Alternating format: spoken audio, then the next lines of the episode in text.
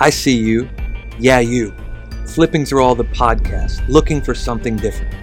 Tired of those with all the catchy phrases or one size fits all quick fix schemes that never seem to fit? My name is Anthony Hart, and if you are like me, you want more than a moment.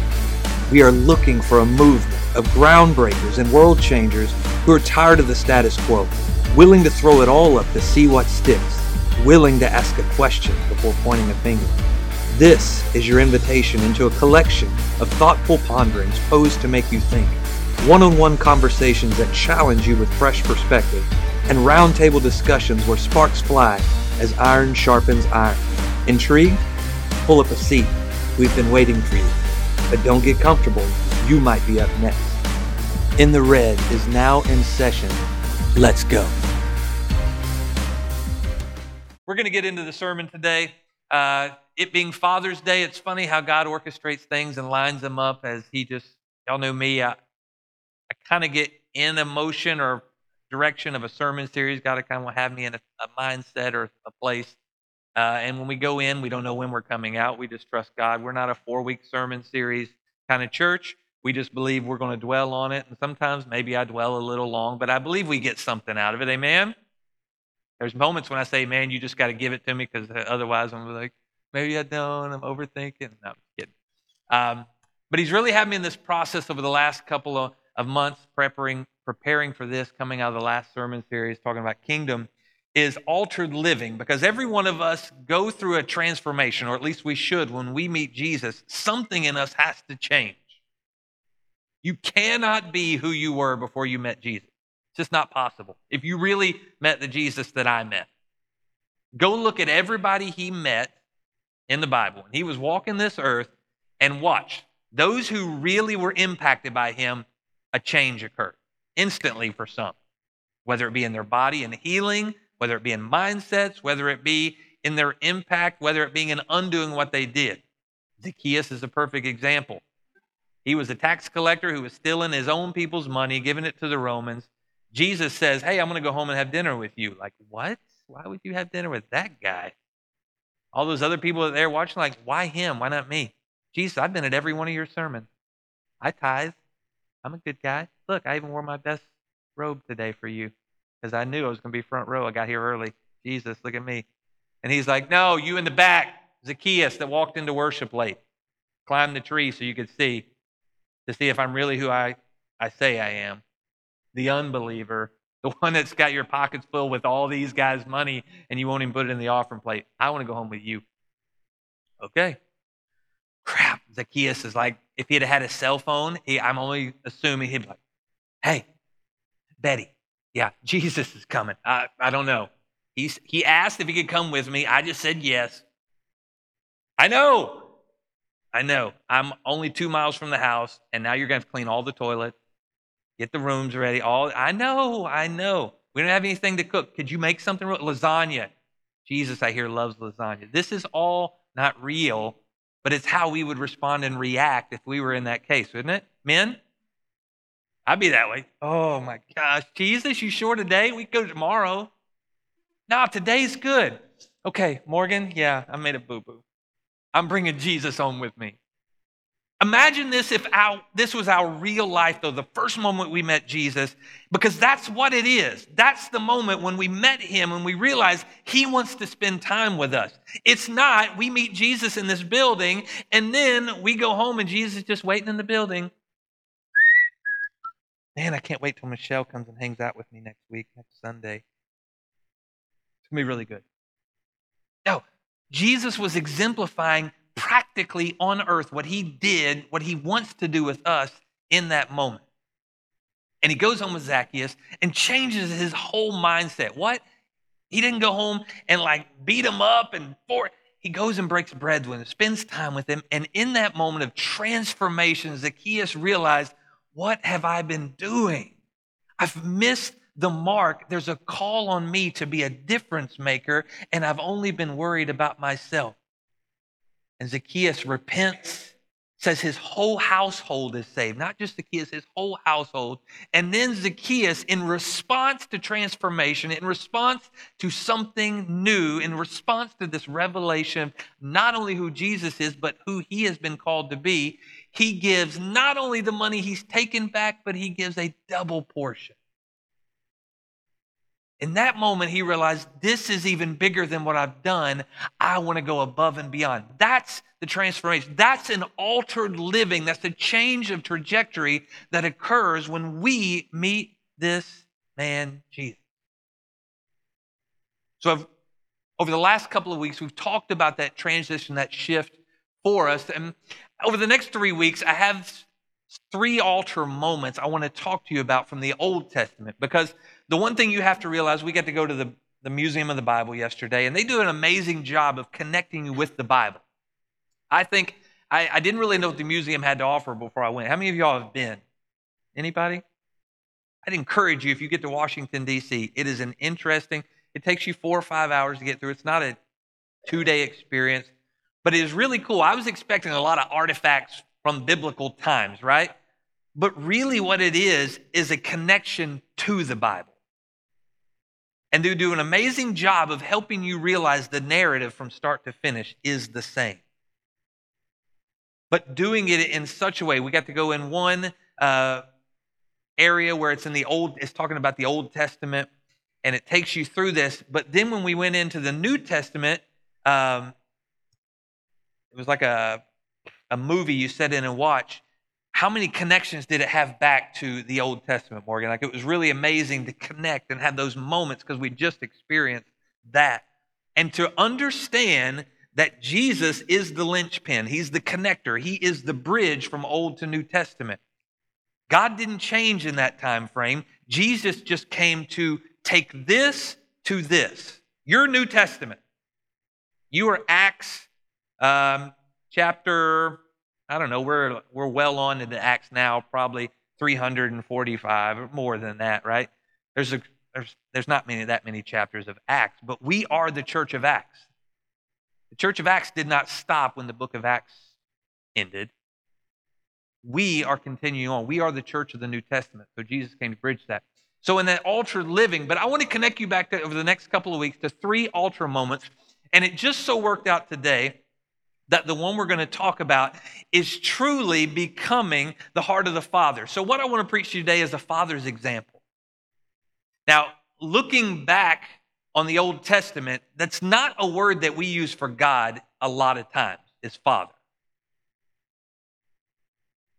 When do we really start using Father for a term to describe God? The moment Jesus comes on the scene, right? Because we hear Jesus praying in that way. We hear Jesus speaking to the Father. We hear him talking about only do what I see my Father do, only say what I hear my Father say. So it becomes connective to us. And then in the church of Acts and beyond, the letters that Paul sends, he often talks about it from a father's perspective, how we are adopted as children, as we are co heirs with Christ, as we have been brought into the family from where we're at. But if you're an Old Testament Christian, man, he was, ooh, God was rough back then.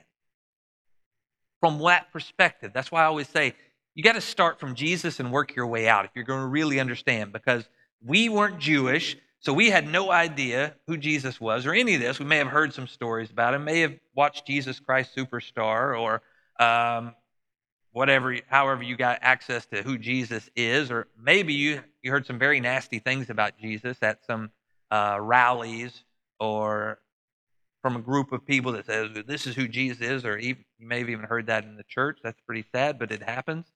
Um, but the moment you understand Jesus, then when you begin to read the Old Testament, you can see the narrative. And I want to take us back to Abraham today.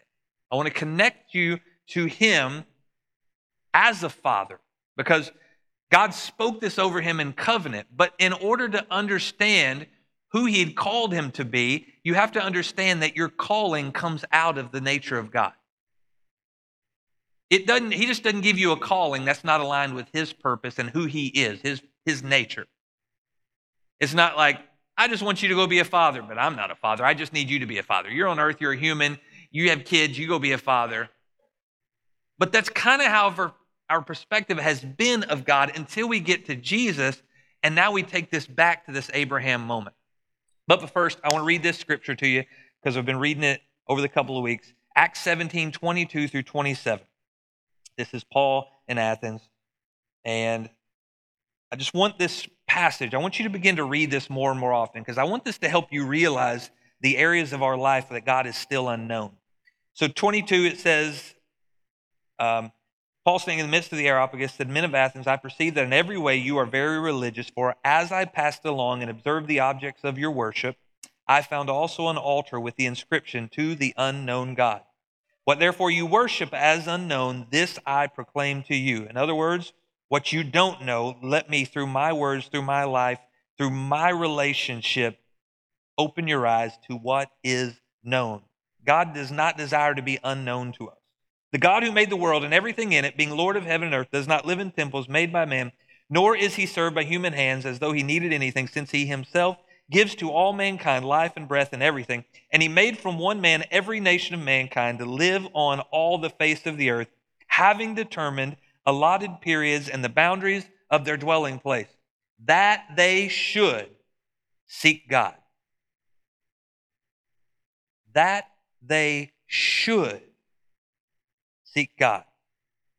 Paul is talking to a group of people who are not seeking God and inviting them into a place of seeking. You should. I need to develop a desire in you to help you realize what you're missing. I'm going to connect to you through this unknown thing because evidently that's a place of need. Otherwise, you wouldn't just put this random altar out here to in place, placeholder of something you don't know. There's still something beyond what you think you know. That they should seek God and perhaps feel their way toward Him and find Him. Yet, He is actually not far from each of us, each one of us. And I want to encourage you today in that passage, regardless of where you're at, maybe this is your first time or maybe you've been doing this for a, a long time, this is a posture we should never lose. We should seek God and perhaps feel our way towards Him, which means when you don't know Him, when you can't see Him, when you don't understand it, it's okay in your blindness to feel for Him. Go ask Saul about that. When he was blind, in his blindness, he found God. Perhaps feel their way toward him and find him. That's the definitive statement. If you seek him, you will find him. Yet, he is actually not far from each one of us. In other words, men of Athens, you have all this stuff and you've put this unknown God and you feel like he's far off as all the other gods that you feel like are out there. All these gods you've given all this power to, and the ones you feel like you're just a pawn in their little game of godship. They're so far away, setting on um, Mount Olympus. They have zero desire to be here with you. They're just using you as you see fit. Every tornado that comes through is because Zeus hates me and he wants to wreck my farm. And that brokenness that gods are far off from you, what Paul is saying is he's actually closer than you can imagine. So I'm going to take you back to the Old Testament. We're going to Genesis um, 22. I'm going to read this first passage with you, and then we're going to get into the story of Abraham. Um, very familiar story that most of us know, but I want to connect a, along the way to some parts today of it that I believe prepare us for this moment that we know so much. If I asked you one thing about Abraham, what would be a defining moment? Many of you would say covenant, the moment he committed to, because you been at this church a long time, you I know you've heard me say this statement a lot uh, that Abraham or God showed up to Abraham and said, "I will bless you, bless your name. How do you make a blessed nation? So that you'll be a blessing to all nations." Right? That's so ingrained in and just the season I've been in is understanding we are called to be a blessing. That's the positioning moment. Or eh, if you were raised up in children's church, Every one of us know about Isaac, right? When Abraham, his son, he finally gets him, and God tells him to go sacrifice his son. The one promise he gave him, and now he says, go sacrifice him. This is where I want to start today in this passage, is in Genesis 22, and we're just going to read 1 and 2. And I want to I want to read this with you. I want you to hear this verse 20 or verse 1 and 2 in chapter 22 it says after these things god tested abraham and said to him abraham and he said here i am he said take your son your only son isaac whom you love and go to the land of moriah and offer him there as a burnt offering on one of the mountains of which i shall tell you if this was a movie today this would be uh, the beginning of the movie and we would be like, okay, what just happened? Did you're probably rushed in at the last minute because you're getting some popcorn. You're like, did I just miss something? Like, what occurred? What was in the, the before the credits? Did, did I miss the first part of this movie? Is this the part two? Where am I at in this? He just, God says, go take your son and go sacrifice him. Where does this all begin? So we're going to rewind a little bit because Abraham represents something that I think we gloss over so many times is a somebody who was listening for God. From Noah to Abraham. So Noah God wipes out the earth with the exception of Noah, his family, and two of each animal, right? In an attempt to cleanse the earth and bring back and reconnect what he intended with Adam and Eve is to be the God of these people, for them to be change agents in the world. The world had become so corrupt he wiped it out. And in that moment, when after he comes back, Noah makes, uh, makes an altar right there, and God makes a promise to him. He said, Never again will I wipe out the earth with a storm. Never again will I wipe out a group of people with a storm and re cleanse it. This is the beginning of a relationship, and I need you to uphold your part. So now, between Noah and Abraham, we don't see a lot of movement with God except for maybe the Tower of Babel. And so there's not a lot. So I think, knowingly or unknowingly, unconsciously, unconsciously maybe, we just assume that God was on a break for a while, trying to get God, uh, guys to get it right. He just didn't talk to a bunch of people, right?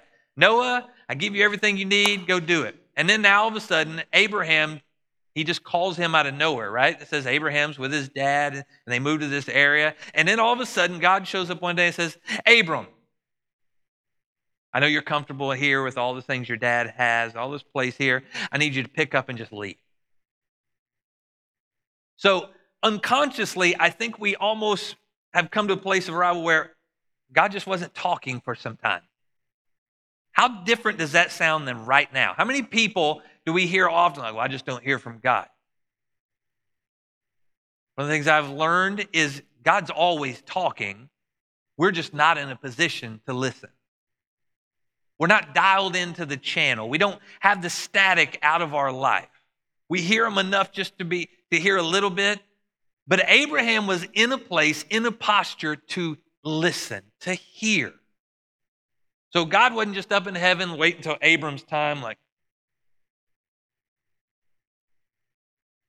Abram, when are you going to be here? And I really thought Noah was going to get it together, but maybe Abram's got it. We'll see. And just show up all of a sudden. I believe Abram was the first one in a long time who was actually listening for something. What does that word say from Paul? That we should seek God. And if you seek him, you will find him. That promise didn't come in the New Testament, didn't all of a sudden arrive in Acts when Paul's teaching it. It has been across the span of time. Yet man consistently gets it wrong because we begin to seek the wrong thing. So Abraham, in this call to his life, finally gets it, and God shows up and says, Abram, I want you to take your wife, take your family, take your possession, and leave behind everything that you have. I want you to go to this land, to this promised land, and I want you to just trust me, really, is what he's saying. Because I will, out of you, make you blessed. Bless your name, and out of you make a great nation, so that you will be a blessing to all nations. Like such a great promise that we grab a hold of, and like, if he just showed up to us, I hope that we would leave, but I can only imagine some of us would be like, Who are you? I love this voice, this booming voice, but nowadays with uh, CGI, somebody's doing this. Am I on TikTok? But I would like to think if that voice came up, shows, spoke to us, we would, if we were in a seeking posture, we would go. So then he calls him into this and he takes him and he takes his, his nephew Lot. Um, Abraham does not have any kids at this time. And really, when you think back to this promise, because we always think about kids, at that point in time, God did not say, I'm giving you kids. He said, I'm giving you purpose. Your purpose is to be a blessing to all nations, to have a great nation. But he didn't say, I'm giving you kids. You ever notice that before? I think because of later in the story, we know what happens along the way. We just assume he was promising kids. He never promised them that, but he gave him a purpose to go fulfill. How many times does God give us a purpose and we begin to plan it out in our mind all of a sudden before we get there? When sometimes he just gives you a location and he wants you to start walking.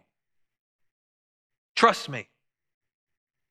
Because Abram his name, Abram, this is before he was Abraham, Abram, his name meant eternal father. Eternal father. So know that that name is, excuse me, not eternal, exalted father. Exalted father. So how does he have a name that doesn't even speak to the kids he has? Like he has put, been built, created with purpose on his life. But really, before he can ever get to a place of what God's actually calling him to, this is a moment that Abram has to begin to live out his name by exalting the Father. He's leaving behind his earthly father and being called into purpose by his heavenly father. And in that moment of decision, his name comes to light because in that moment, he is exalting the father's plan over his own.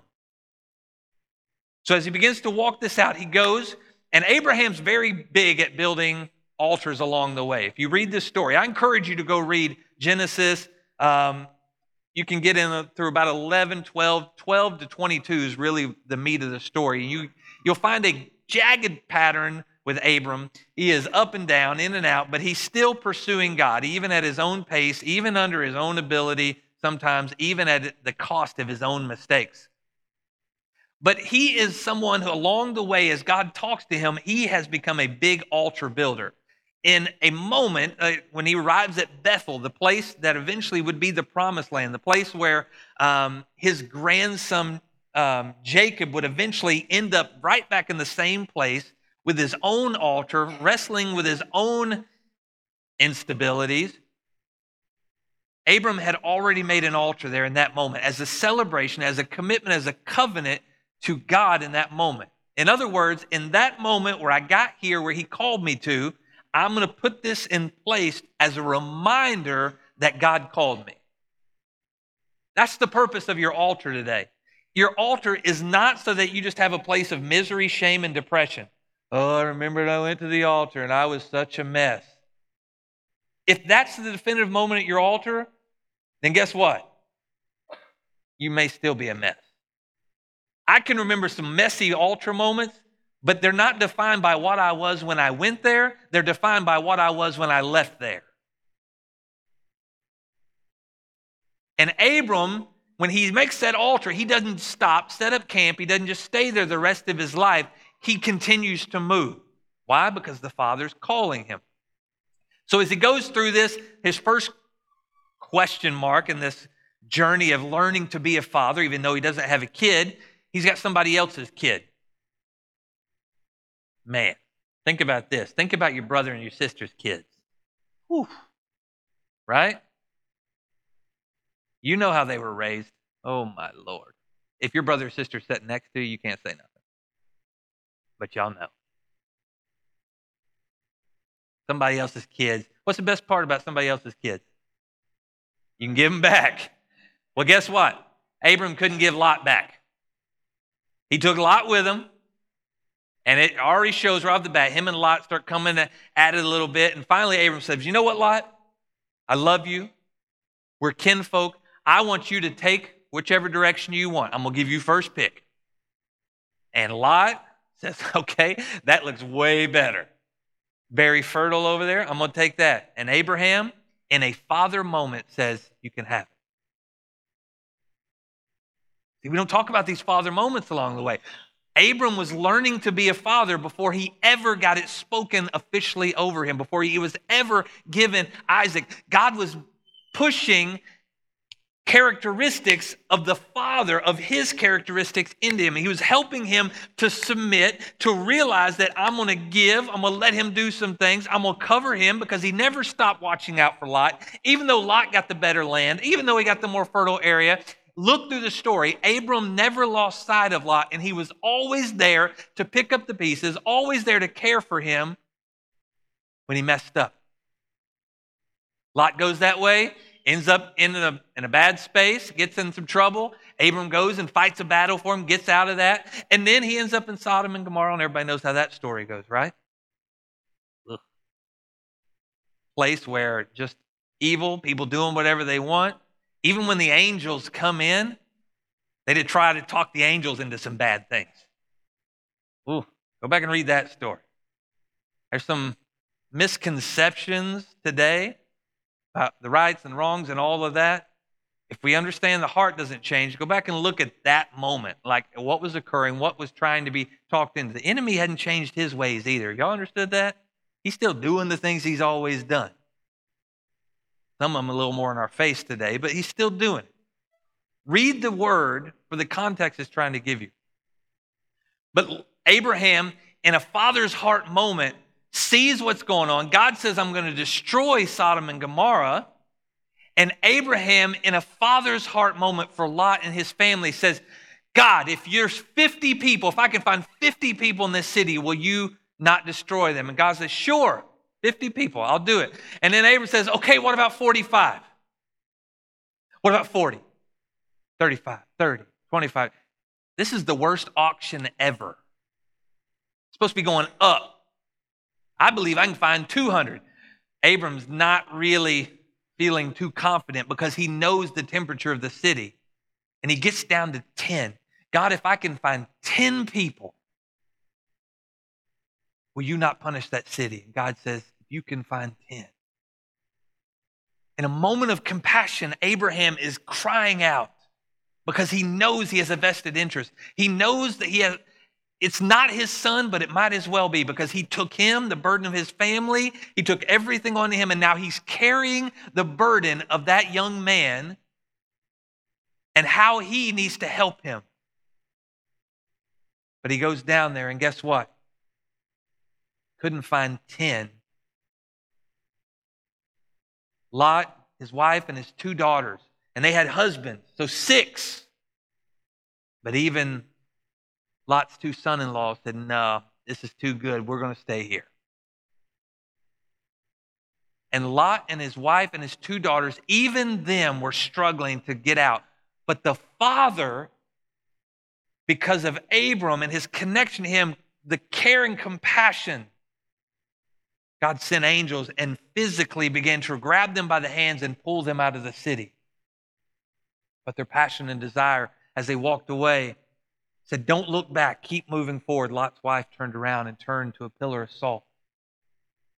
I can only imagine the heart of Abraham, that there Abram at that point, at that time, as he hears the story, as he sees from afar coming in to hear the story that happened, his heart cried out for a Lot. There was probably a consoling moment. See, Abram was learning to be a father along the way.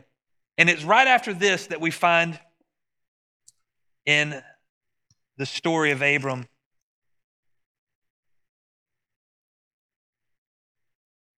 where God makes the covenant with him for the first time. The first time was a call. This, this is the first covenant. After these things, the word of the Lord came to Abram in a vision Fear not, Abram, I am your shield. Your reward shall be very great. And for the first time, we begin to hear the heart of a father. We begin to hear a groan from Abram that we haven't heard before. But Abram said, O Lord God, what will you give me? For I continue childless. And the heir of my house is Eliezer of Damascus. And Abram said, Behold, you have given me no offspring, and a member of my household will be my heir. And behold, behold, the word of the Lord came to him. This man shall not be your heir, your very own son shall be your heir. And he brought him outside and said, Look toward heaven and number the stars, if you are able to number them, then he said to him, So shall your offspring be. And he believed the Lord, and he counted it to him as righteousness. Now you fast forward to Romans, and we see Abraham was a man of faith, a man of righteousness. Why? Because he believed God. Now, even in our state of belief, we can do some unbelievable things. Because right then, they look in the mirror, and Abraham's or Abram at this point is a little old. His wife Sarah, a little younger, but still old, 90 and 100. Sarah's 90. And they begin to think, okay, God said he leaves, he wakes up from that vision pump, like, I'm gonna have kids. And then he goes to the coffee table or the kitchen table in the morning, gets a cup of coffee, and he looks across at Sarah and he's like, I don't know, God. I felt really good when I was dreaming that thing, but now all of a sudden it seems a little less practical. So then he begins to share with, with Sarai. And she begins to think and process in her head. And before you know it, she's like, Well, I can't give you a child because look at me. I, I'm on the backside here. I've seen better days. Why don't you take my beautiful handmaiden, Hagar, and have a child through him? Bless you. So Abram takes her, has a child, and the moment Hagar gets the kid, she starts looking at Sarai like, you think you are? I know you were my boss, but I'm the one with the kid now. I'm the one giving God's promise, not you. See, we can orchestrate things as man, and before you know it, we become the promise carriers. We become the promise givers, not God. And then we think we have some amount of power and authority and control over what God's doing. See, this is the broken part of the story. This is Abram, even though he's counted as righteous, even though he's following God, even though he's developed his father's heart, he's still trying to orchestrate in his own ends based on what he can see instead of really trusting God. So she has Ishmael, and we see all this. But this is where God shows up again. This is where Abram finally transitions. It's after a mistake. It's after he did his own thing. It's after he tried to take it all in his own hands and do it. God said, There's a reason I didn't give you this whole plan at first because you would have tried to orchestrate. How many of you have ever been in that place? God gives you it and you try to orchestrate it and then you end up frustrated. And, and God's like, I didn't tell you to do that. I told you we were going to do this. But you felt qualified. You felt worthy, like you got it all figured out. Abraham, I know I, was gonna, I told you you was going to be a daddy. And you just had to figure it out, didn't you? You couldn't trust me. You couldn't trust my timing. See, daddies in the room, how many times you had that kid, that talk with your teenager? I told you we were going to do it. You just couldn't trust my timing, could you? Now look at you. Some of y'all in the room was that teenager, right?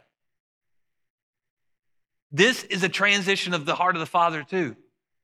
Forgiveness, first and foremost, because, all right, Abram, you messed it up, but I still love you. I still gave you purpose. I still called you. See, this is Father, not dictator. This is Father, not angry God. When you understand the characteristics of a father, and we're not all good at it, when we learn as we get into the word and we hear what this is, then it draws to us. So when we read this scripture, now we begin to see it through the ear or through the lips of a father, through the perspective of a father, through a filter of a father. Even in that moment of falling short, trying to figure it out, God shows up and says, When Abram was 99 years old, the Lord appeared to Abram and said to him, I am God Almighty. I love that statement right at the beginning. Regardless of what you did, I am God Almighty. Abram, if there's one thing you walk away knowing, you better know I am God Almighty. Walk before me and be blameless, that I may make my covenant between me and you and may multiply you greatly. See, this is what we have to grab a hold of as our covenant the moment we say yes to Jesus Christ as our Lord and Savior. We've never prayed that prayer, though, in church, have we? Ooh, imagine that. You want to accept Jesus Christ as your Lord and Savior? if y'all would just all say this prayer with me. Father, God Almighty, help me to walk before you and be blameless, that I may make my covenant between me and you and may multiply me great. Amen. Ooh, blameless? Say again? Yeah. Everybody's like, well, I didn't sign up for that one. I liked the forgive me from the sins, at least the ones I know I did, and I know that you love me and you sent your son to die for me, even though I'm a jacked up mess. Mm, I love that. I received that. And it's a little hot outside, so we're doing outdoor baptisms. Yes, I'm in. Cool water flowing over me. Whew. Amen. But he calls Abram in this moment, I want you to walk before me and be blameless, that I may make my covenant between me and you. In other words, I am God. I can fulfill my part of the covenant. Here's what I need from you to walk with, to release the things, to let some things go. Then Abram fell on his face, and God said to him, Behold, my covenant is with you, and you shall be the father of a multitude of nations. No longer shall your name be called Abram, but your name shall be Abram, Abraham. In that moment, his name went from exalted father to father of a multitude. In the moment you meet me and connect me to your purpose, in the moment you not only exalt me, but you submit to me, there's a lot of people who exalt him but cannot submit to him.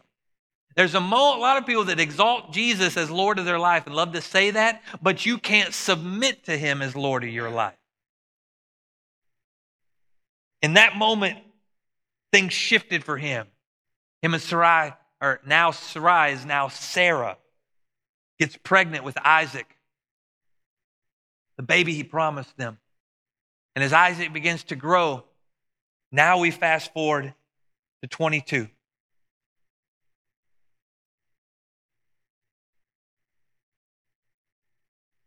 We see the ups and downs of Abram. We see twice in different points in his life where Abram and Sarah, Abraham, Abram and Sarah, Sarai, and then Abraham and Sarah, even though their names changed, we see the same situation. Right? Evidently, Sarah was a smoke show. She was a good looking woman, even at 90. She had something going on because even at 90, when they went into the Pharaoh's palace, like Abram's like, I don't even know who she is. She's like my sister.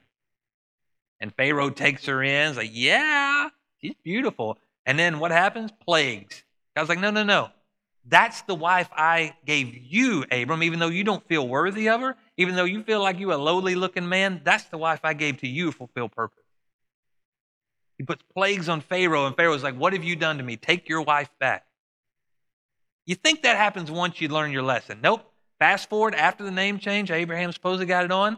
Now he goes into Abimelech's area, and same thing. I'm, that's just my sister. God doesn't send plagues this time. He shows up in a dream to Abimelech. That's his wife. Same thing. Take your wife and get out of here. But not only in that, what did he do? Blessed him on the way out. That's an impactful moment when God shows up to you and you try to kick just take it. You almost got me in trouble, but here, take money too. I love you. God bless you. Like that's a whole different connection. So, out of all of that, now we arrive at 22, verse 1 and 2. After these things, after this story, after these moments, after these ups and downs, after these quizzes along the way, God tested Abraham. See, there's a purpose in the timing of God is you got to get through some quizzes before you can take the test. Abraham's like, I'm ready for a child. And God says, You're not ready for what I'm calling you into. Because the final test is bigger than you can imagine. And if you think you're so old you can't have a child, when I finally give it to you and ask you what I'm going to ask you for, complete submission to me, you'll hold it from me and it'll never walk into its full purpose. There's so many times that God wants to give you something because he's called you to do it, but you cherish the thing he's giving you more than the purpose he's called you to do with it. That's why people, that's why you can't get into prosperity in church. Everybody wants money. I'm going to use it to bless the world. No, you're not, because until you get positioned to a place that you don't need money, he can't give you money. Because the moment you get it, guess what? You're going to use it in wrong places. well, I don't really need this car, but I can get it now. I don't really need that house, but man, look at that pool. I see so many people struggling with money, yet preaching a prosperity gospel. I see so many people who have resigned to just be strugglers of money because they can't see the prosperity that God wants them to have. There is a fine line between where God wants you to be blessed, and it's not just about money, it's about a whole lot of other things. But what he's about to ask Abraham is the question he asks us in all the things that he gives us. God tested Abraham and said to him, Abraham has said, Here I am, take your son, your only son Isaac, whom you love, and go to the land of Moriah and offer him there as a burnt offering on one of the mountains of which I shall tell you.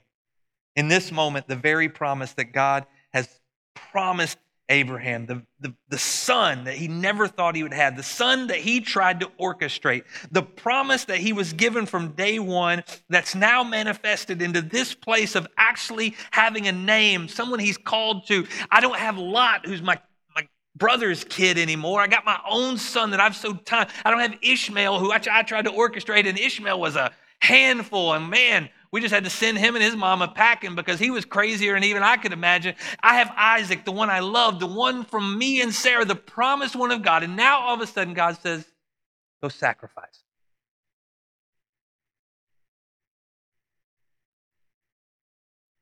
But you know what? Abraham trusts God. Why? Because he was ready for the test. He finally figured it out if God called me, if God gave me purpose, then He won't leave me now. The Bible says He will never leave you or forsake you. See, the scripture comes to life when you begin to see the stories played out in front of you. It's not just some nice things that were said in the New Testament that don't apply to the Old Testament. This is a group of men and women who walked this thing out. As he's walking up the mountain,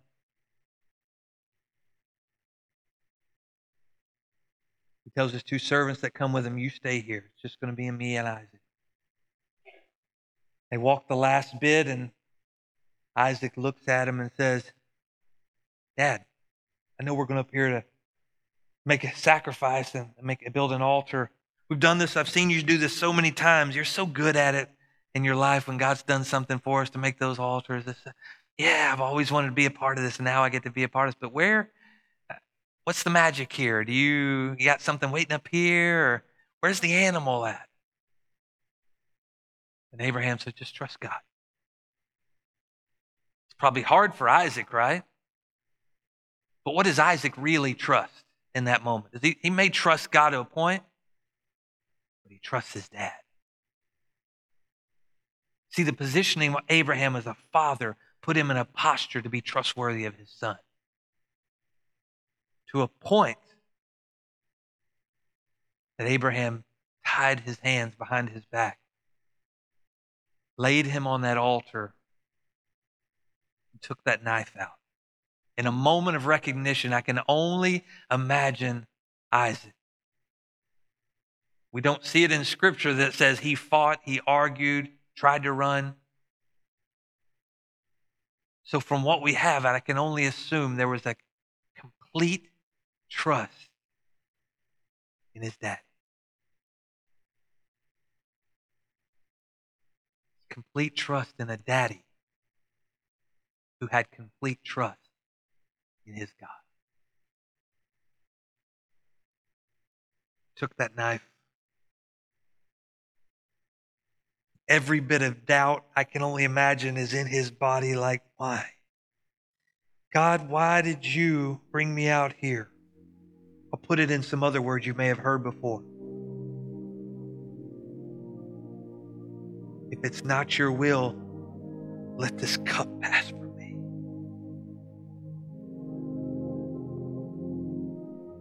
Why does it have to be this way? I trust you. You know I do. Otherwise, I wouldn't be here for this test. In his mind, I can only imagine he's saying a prayer under his breath because he doesn't want Isaac to hear him.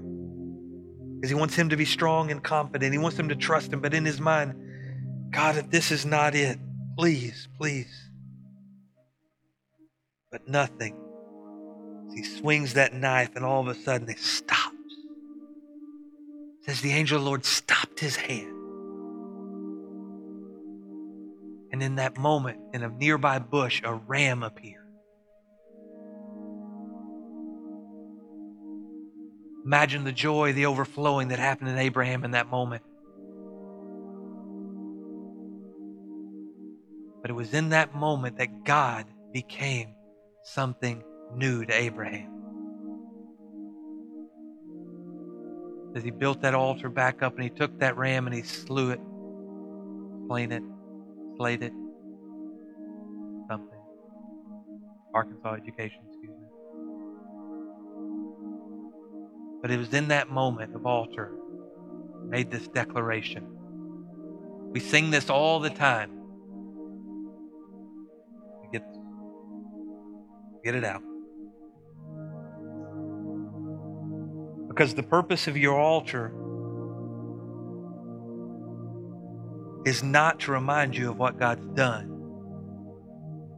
it's to reveal who He is in that moment as he prepared that offering with that lamb. As then Abraham went and took the ram and offered up as a burnt offering instead of his son. So Abraham called the name of that place, The Lord will provide. As it is said to this day, on the mount of the Lord, it shall be provided.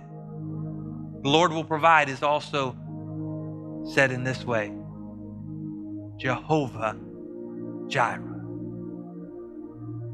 And we sing that song, don't we? We love when Morgan sings that song about the names of God, but we don't understand where it came from. In that moment, the one thing that fathers would struggle till the end of time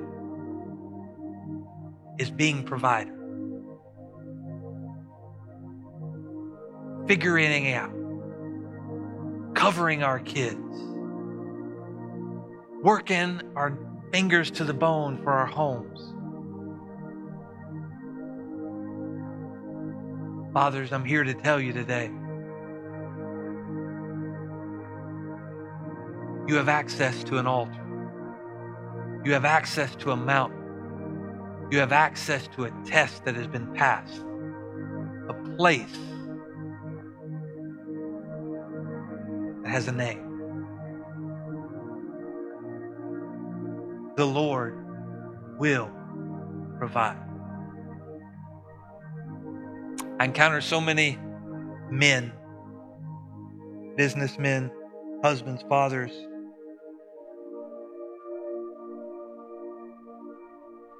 That provider is the heaviest title they wear. what drives their schedule.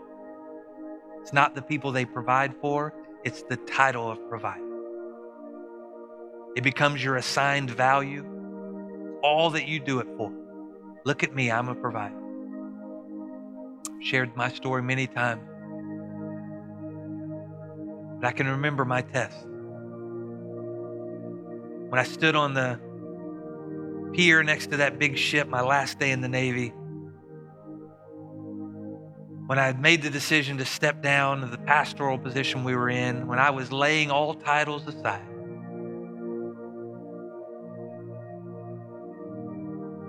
Because in that moment, I realized it's not about my titles, it's about my call. My biggest fear was how am I going to provide?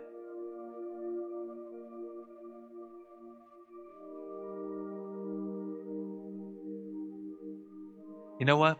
From that day to this day, I've learned a lot of things.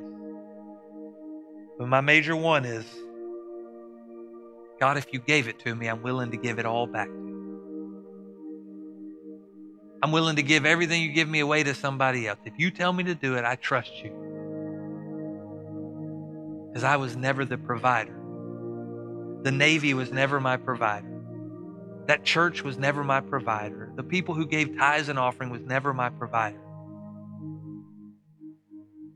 They were just a provision.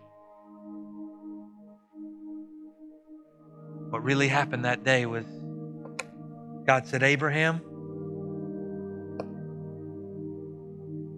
I know it feels like you've done this.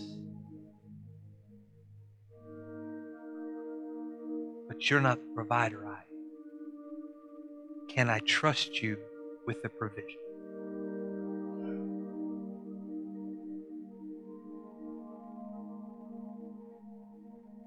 I want to challenge you in your altar moments, whether they be your first time, your hundredth time, in your home, up here, that your desire every time you have a space where you're releasing something to God, whether it be a prayer, whether it be a sin, whether it be a moment of reflection, whatever it is, in a moment where you have an altar, a moment where you're celebrating something in your life, whatever your altar moment is, I want to challenge you. Does that altar moment define what got you there? Or reveal who's walking away with. Abraham could have ran to that place even after sacrificing that ram and said, Come on, Isaac, let's go back to it. But he took a moment to realize the same God that called me from my daddy's place, the same God that walked through me and through a season without my own kids, of caring for my own, my my brother's kids, The same God that called me, even in my mistakes of trying to orchestrate myself, that finally gave me the promise. The same God that from here to here has not changed. If he asked it, then he has to have purpose. It's in that moment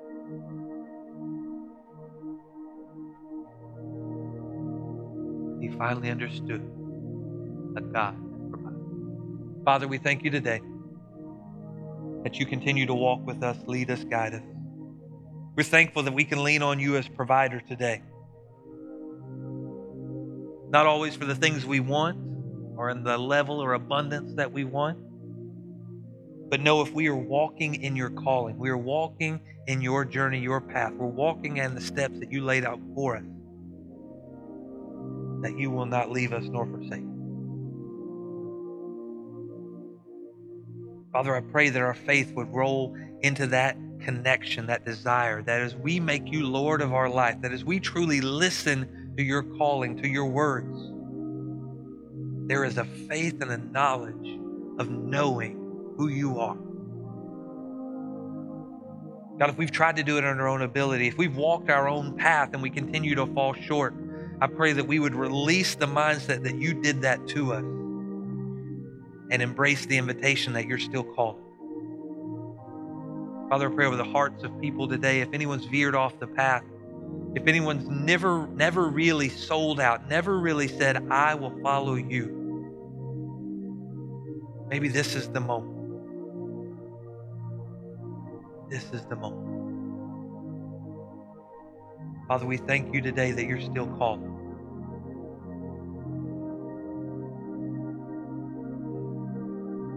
Thank you that you are consistent when we are not. We thank you that the calling is not for us, but those we've been called to.